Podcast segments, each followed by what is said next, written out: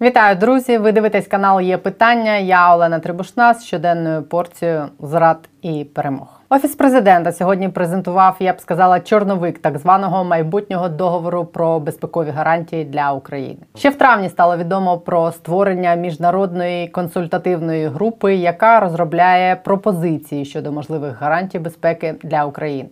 Цю групу очолили керівник офісу президента Андрій Єрмак та колишній генсек НАТО Андерс Фог Расмусен. Сьогодні сайт офісу президента повідомив, що ця група представила нарешті свої перші рекомендації щодо таких гарантій. Якщо коротко, то головною гарантією безпеки України вони бачать забезпечення здатності України захищатися, і для цього їй потрібні ресурси на утримання потужних збройних сил. А для цього потрібні багаторічні стабільні інвестиції в оборонно-промислову базу, потужна передача зброї Україні та розвідувальна підтримка з боку союзників, інтенсивні тренувальні місії та спільні навчання під егідою Європейського союзу та країн НАТО. Такі гарантії безпеки мають бути чітко сформульованими і містити конкретні і юридично обов'язкові для виконання зобов'язання країн гарантів. Вони будуть зафіксовані і окремим документом під назвою Київський безпековий договір, і двосторонніми угодами з країнами-гарантами. Серед основних гарантів бачать Сполучені Штати, Велику Британію, Канаду, Польщу, Італію, Німеччину, Францію, Австралію, Туреччину, країни Північної Європи та Балтії, Центральної та Східної Європи пакеті цих гарантій мають бути превентивні заходи для уникнення агресії, заходи, які мають бути вжиті невідкладно у разі нового нападу на Україну, повноцінний санкційний пакет проти країни-агресора, а також додаткові угоди, наприклад, про забезпечення України сучасними системами протиповітряної та протиракетної оборони. Окремо зазначено, що ці гарантії безпеки не будуть замінником прагнення України вступити до НАТО, яке закріплено в Конституції нашої держави. Словом, загальна ідея полягає полягає в тому, щоб гарантувати Україні таку підтримку, аби вона могла сама себе захистити в разі будь-якого нападу. Ні про яку версію статті 5 договору НАТО тут зрозуміло не йдеться. Але все це поки що лише рекомендації Єрмака Расмусена і інших експертів, які працювали разом з ними. Чи стануть вони колись реально тим київським безпековим договором, невідомо. За формою ці рекомендації схожі на спробу систематизувати усі ті зусилля, які вже докладають різні країни для підтримки України, і домогтися домогтись того, щоб вони мали постійний і зобов'язуючий характер для країн, які стануть колись гарантами нашої безпеки, якщо вони такими стануть. Аналізувати тут поки щось рано, бо поки вони це випишуть і обговорять з усіма потенційними країнами-гарантами, то як кажуть, або Падишах помре, або Віслюк здохне. Тому повернемось поки що до ситуації реальної. Вражаючими назвали в Сполучених Штатах успіхи збройних сил України за останній тиждень на Харківщині. Не знаю, чи можна називати це вже переломним моментом, але військові досягнення точно вражають, і ми подбаємо про те, щоб продовжувати постачати українцям необхідні інструменти та ресурси для досягнення подальших успіхів. Ось так прокоментував операцію збройних сил України на Харківщині Джон Кірбі, координатор Ради національної безпеки зі стратегічних комунікацій Сполучених Штатів Америки. Сполучені Штати цього тижня можуть оголосити про черговий пакет військової допомоги Україні близько 600 мільйонів доларів. Про це повідомило сьогодні видання Політико. Минулого тижня адміністрація президента США Джо Байдена оголосила про пакет допомоги в розмірі 675 мільйонів. І на тлі успішного контрнаступу на Харківщині Україна надіслала штатам список зброї, який ми хотіли б отримати для того, щоб розвинути успіх на фронті. Про це вчора написало американське видання Wall Street Journal. В списку 29 видів озброєння, зокрема, ті самі далекобійні ракети Атакамс для Хаймарсів, про які давно просить Україна, які нам досі з якихось причин не дають. Хаймарс з ракетами меншої далекобійності до 100 кілометрів дозволили Збройним силам України кардинально змінити ситуацію на фронті. Протягом усього літа наші військові знищували ними російські ланцюги постачання, склади зі зброєю, річкові переправи і російські підрозділи. Через Хаймарс росіянам довелось відтягти свої логістичні центри і склади зброї далі від фронту. А далекобійні ракети для Хаймарс дозволять Збройним силам України дістати їх і там, і змусити росіян відсунути свої склади і бази ще далі. Замість того, щоб долати 150 кілометрів, аби доправити резерви до своїх підрозділів в Україні, росіянам доведеться долати усі 500. І це може сильно і швидко вплинути на хід війни. Досі в Вашингтоні вагали щодо передачі нам цих ракет. Сподіваюсь, успіхи ЗСУ на Харківщині вплинуть на це рішення тепер позитивно. Окрім ракет для Хаймарсі, Україна просить у Сполучених Штатів танки, безпілотники, артилерійські системи, більше протикорабельних ракет Гарпун. Wall Street Journal пише, що запит на далекобійні ракети для Хаймарсів від України надійшов одразу після тієї самої статті, написаної минулого тижня головнокомандувачем збройних сил України Валерієм Залужним і генерал-лейтенантом Михайлом Забродським. Про цю статтю, де описано їхнє бачення цілей і тривалості війни, я детально розповідала у підсумковому випуску новин у вихідні. Він ось за цим посиланням посиланням.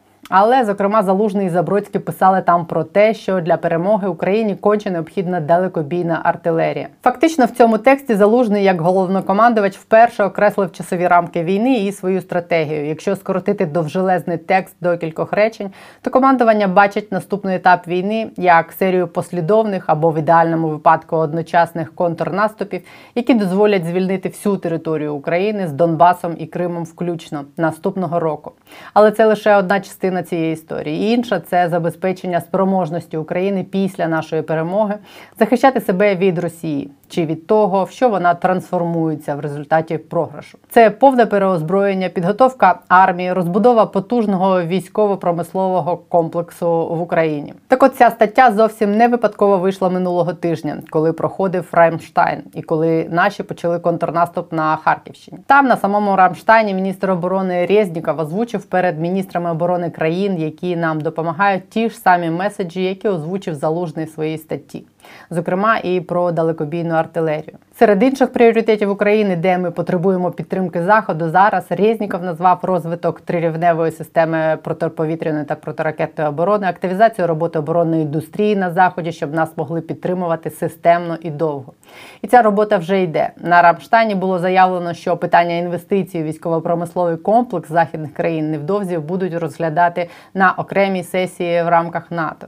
І судячи з повідомлень спеціалізованих західних засобів масової інформації, в останні дні ці процеси запуску виробництва зброї в окремих країнах для потреб України вже почались. Видання Intelligence Online за останні кілька днів повідомило про те, що Вашингтон планує запустити виробництво ракет для України в Польщі. Цим буде займатися невеликий консорціум американських е, виробників зброї. Запити України на боєприпаси вже перевищують усі запаси, тому Вашингтон хоче відкрити заводи безпосередньо у Польщі, яка є логістичним центром для західної підтримки українських військових зусиль. Автори тексту називають це цілком таким собі поворотним моментом в політиці західної військової підтримки воюючої України. А вчора це саме видання повідомило про те, що 12-14 вересня українська делегація буде зустрічатись з представниками французького уряду, де будуть говорити про озброєння для України, про навчання українських солдатів та про допомогу в обслуговуванні техніки. Але крім цього, йдеться про те, що може бути розглянуте питання про винищувачі для України. Якщо Вашингтон вирішить таки поставити Україні старі або навіть нові F-16, Франція, згідно з джерелами цього видання, може наслідувати приклад американців і поставити літаки Україні власним коштом. Крім того, Франція збирається зосередитись на виробництві 155-мм снарядів та гаубиць Цезарі, які використовуються в Україні. Білий дім нагадаю зі свого боку в перші дні вересня закликав Конгрес Сполучених Штатів схвалити виділення майже 14 мільярдів доларів для забезпечення підтримки України вже на перший квартал наступного 2023 року. Це гроші на безпекову та економічну допомогу Україні та на підтримку поставок енергії. Словом, усі ці новини свідчать про те, що і українське військове керівництво, і наші західні партнери налаштовуються на те, що війна триватиме і наступного року, і усі готуються до того, щоб Україні було чим воювати. Що відбувається тим часом, як кажуть, в стані у ворога? Росія після розгрому на Харківщині здається наближається до того, щоб постати перед вибором, визнати принизливу поразку в Україні і в тій чи іншій формі вимагати перемовин, чи таки піти на ескалацію, оголосити масову мобілізацію, закидати Україну ракетами, чи навіть застосувати зброю масового знищення. Досі у Путіна від ідеї масової мобілізації відмовлялись, натомість вигадували різні приховані форми мобілізації від добровольчих батальйонів до зеків, а тепер от ПВК, які мають сформувати олігархи. Очевидно, на масову мобілізацію в Кремлі не зважуються тому, що розуміють настрої в Росії. Вчора вони мали нагоду ще раз відчути ці настрої. Депутат Державної думи Росії від єдиної Росії Міхаїл Черемет, член комітету з нацбезпеки, закликав оголосити в Росії мобілізацію. Мы должны быть солидарны с нашими ребятами, которые там находятся непосредственно на фронте. Э, Не побоюсь этого слова. Хотя мы говорим, что это спецоперация, но мы же видим, что фактически это фронт, где гибнут люди. Поэтому без полной мобилизации, перевода на военные рейсы, в том числе и экономики, мы должных результатов не достигнем. В пабліках, де були оприлюднені заклики цього персонажа мобілізуватись, він був одностайно посланий в діапазоні від просто нахуй до от саме піздувати. Нація цілком гідна своїх лідерів. Лідери вигадують священну війну і велику Росію, і багатомільйонна нація охоче воює за цю вигадану велику Росію рівно до того моменту, поки її не попросять підняти дупу з дивану і йти воювати. Якщо серйозно, якщо Кремль оголосить загальну мобілізацію, то це ж не просто вивести на поле бою мільйон солдатів. Цей мільйон треба озброїти, навчити і утримувати. А озброїти і навчити вони не мають змоги вже і тих 100 з чимось тисяч, яких вони вже кинули в Україну.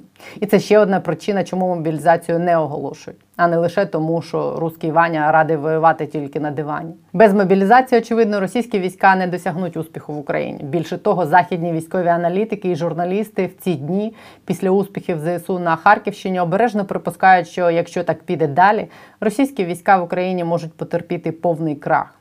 Це запустить ланцюг непередбачуваних подій від втрати Криму до розколу в Кремлі і краху усього путінського режиму. Якщо все так і в Кремлі це розуміють, то рано чи пізно вони спробують розпочати так звані мирні переговори. Свої умови Україна їм вже озвучила: відхід на кордон 91-го року і перемовини в першу чергу про репарацію. Україна хоче домогтися від Росії компенсації в сумі 300 мільярдів доларів. Насправді завдані росіянами нам втрати оцінюються в суму на порядок більшу. Але саме ця сума є тими активами Центробанку Росії, які заморожені в банках країн Великої Сімки. На них претендує Україна. Про це днями заявив міністр юстиції Денис Малюська. І якраз в цьому місці ми підійшли до ще однієї важливої теми, яка викликає обурення в ці дні. І це якраз російські гроші, які представники самої української влади могли б в якості компенсації забрати вже зараз, але з якихось невідомих причин вони цього не роблять. Чим цілком очікувано провокують підозри і звинувачення на свою адресу. Мова йде про українські статки російських олігархів, які українська влада, якщо сформулювати в якій формі, не поспішає конфіскувати, якщо в грубій допомагає їм врятувати. Центр протидії корупції, перший заступник антикорупційного комітету парламенту Ярослав Юрчишин наводять як приклад двох російських олігархів, українські активи яких активно рятують від конфіскації Рада нацбезпеки і оборони України, чи то сама, чи то за чиєюсь вказівкою. У серпні юристи ЦПК та Автомайдану надіслали звернення до того самого мін'юсту, який хоче стягнути 300 мільярдів російського центробанку щодо стягнення на користь збройних сил України українських активів російського олігарха Аркадія Ротенберга. Ротенберг є близьким другом Путіна, якому друг Путін вручив медаль за особи трудові заслуги за будівництво Керченського мосту, того самого мосту, яким росіяни зараз завозять зброю і м'ясо в Крим і на український південь. Через підконтрольні кампанії Ротенберг володіє низкою активів в Україні, зокрема і одним із найбільших київських торговельно-розважальних центрів Ocean Plaza. Вартість ТРЦ до вторгнення оцінювалась в 300 мільйонів доларів. У Мін'юсті відповіли, що можуть підготувати позов на конфіскацію тільки тоді, коли РНБО застосує до Ротенберга санкції у вигляді блокування активів. Кабмін зі свого боку ще 15 липня запропонував РНБО внести Ротенберга до санкційного списку, але за два місяці в РНБО так і не зробили цього. Натомість активи Ротенберга то арештовували, то знімали арешт, то блокували рахунки Ротенберга, то розблоковували.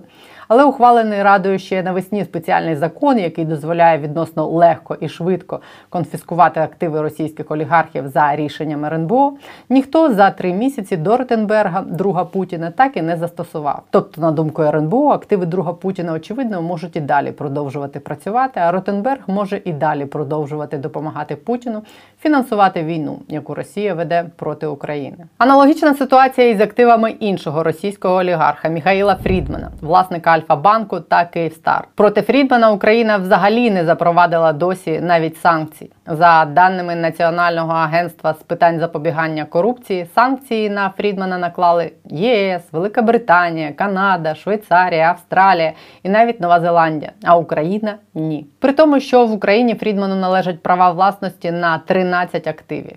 І як пише НАЗК, Фрідман підтримував дії Кремля, що загрожують територіальній цілісності України. В ситуації з Фрідманом все ще цікавіше ніж з Ротенбергом. Минулого тижня видання Wall Street Journal написало, що Фрідман нібито хоче перевести 1 мільярд доларів своїх статків в український Альфа-банк, власником якого він є. Мовляв, ці гроші будуть використані для фінансування важливих проєктів в Україні. Деякі джерела припускають, що зробити це Фрідман хоче, щоб мати підстави просити про зняття санкцій з нього в Британії. Мовляв, Україна проти нього санкції не ввела. Більше того, він Україні взагалі допомагає. Тому якого біса на нього накладені санкції в Лондоні. Представники Фрідмана, правда, такі його наміри заперечують. Станом на сьогодні за цим новим законом про примусову конфіскацію активів росіян, на яких в Україні накладені санкції, активи дійсно були конфісковані лише у одного російського олігарха. 1 вересня Вищий антикорупційний суд за позовом Міністерства юстиції ухвалив рішення стягнути в дохід держави активи російського олігарха Володимира Євтушенкова. Його називають королем російської оборонки. Його оборонний бізнес-концерн виконує масштабні замовлення для Міністерства оборони Росії. І Євтушенков – це один з олігархів, які є дуже наближеними до Путіна. Суд конфіскував у нього 17 об'єктів нерухомості в Україні і частки в кількох українських компаніях. Але після шести місяців повномасштабної війни з Росією і після трьох місяців дії цього спеціального закону цей Євтушенков такий один. Хоча він далеко не єдиний російський олігарх, який має серйозні статки в Україні.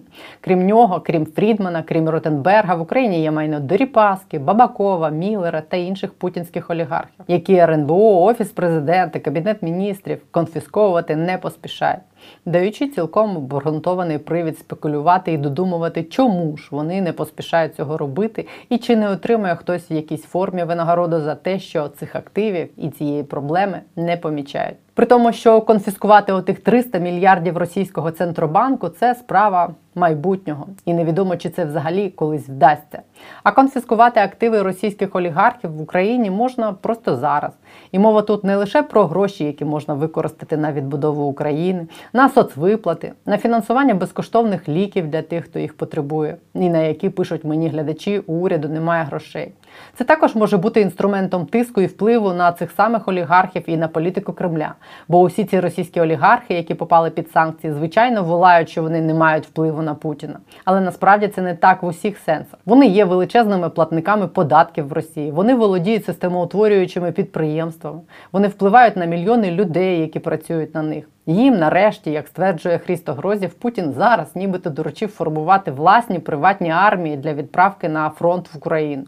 Тому так вони впливають. І ще одне: Біл Браудер, американський фінансист, особистий ворог Путіна і людина, яка свого часу пролобіювала так званий акт Магнітського, це масштабні санкції проти російських посадовців. Так от цей Біл Браудер стверджує, що російські олігархи тримають у довірчому управлінні до 200 мільярдів особистого статку Путіна. Браудер каже, що за 22 роки правління Путіна він та його оточення вкрали і вивели з Росії близько трильйону доларів, які сховані в банках по всьому світі. Олігархи виводили гроші, і Путін їх не чіпав за долю у виведеному. Його особиста доля в цьому виведеному з Росії куші близько 200 мільярдів доларів. І в статках кожного російського олігарха ця доля є. Так стверджує Браудер. Але навіть якщо абстрагуватись від усієї цієї логіки і математики, як на мене, тут є один простий аргумент, і інших більше не потрібно. В той час, коли наші військові здійснюють справжні подвиги на фронті, витискаючи з країни русню, чому тут в Україні дехто не може вчинити не те, що подвиг, а виконати свою роботу, виконати закон про спеціальну процедуру конфіскації активів підсанкційних росіян, які підтримують агресію проти України, і який мав би дати змогу швидко поповнювати український бюджет за рахунок ворогів. Закон, який президент підписав ще 23 травня. У мене відповіді на це є питання немає. Точніше, є, але сьогодні її не буде, бо в коментарях знову почнуть писати, що я розхитую човен. Тому можете спробувати самі знайти логічне пояснення, чому офіс президента, РНБО та Кабмін не поспішають конфіскувати активи російських олігархів, друзів Путіна, які допомагають Путіну фінансувати війну проти нас. А у мене на сьогодні все. Бережіть себе, не розхитуйте човен. Побачимось завтра.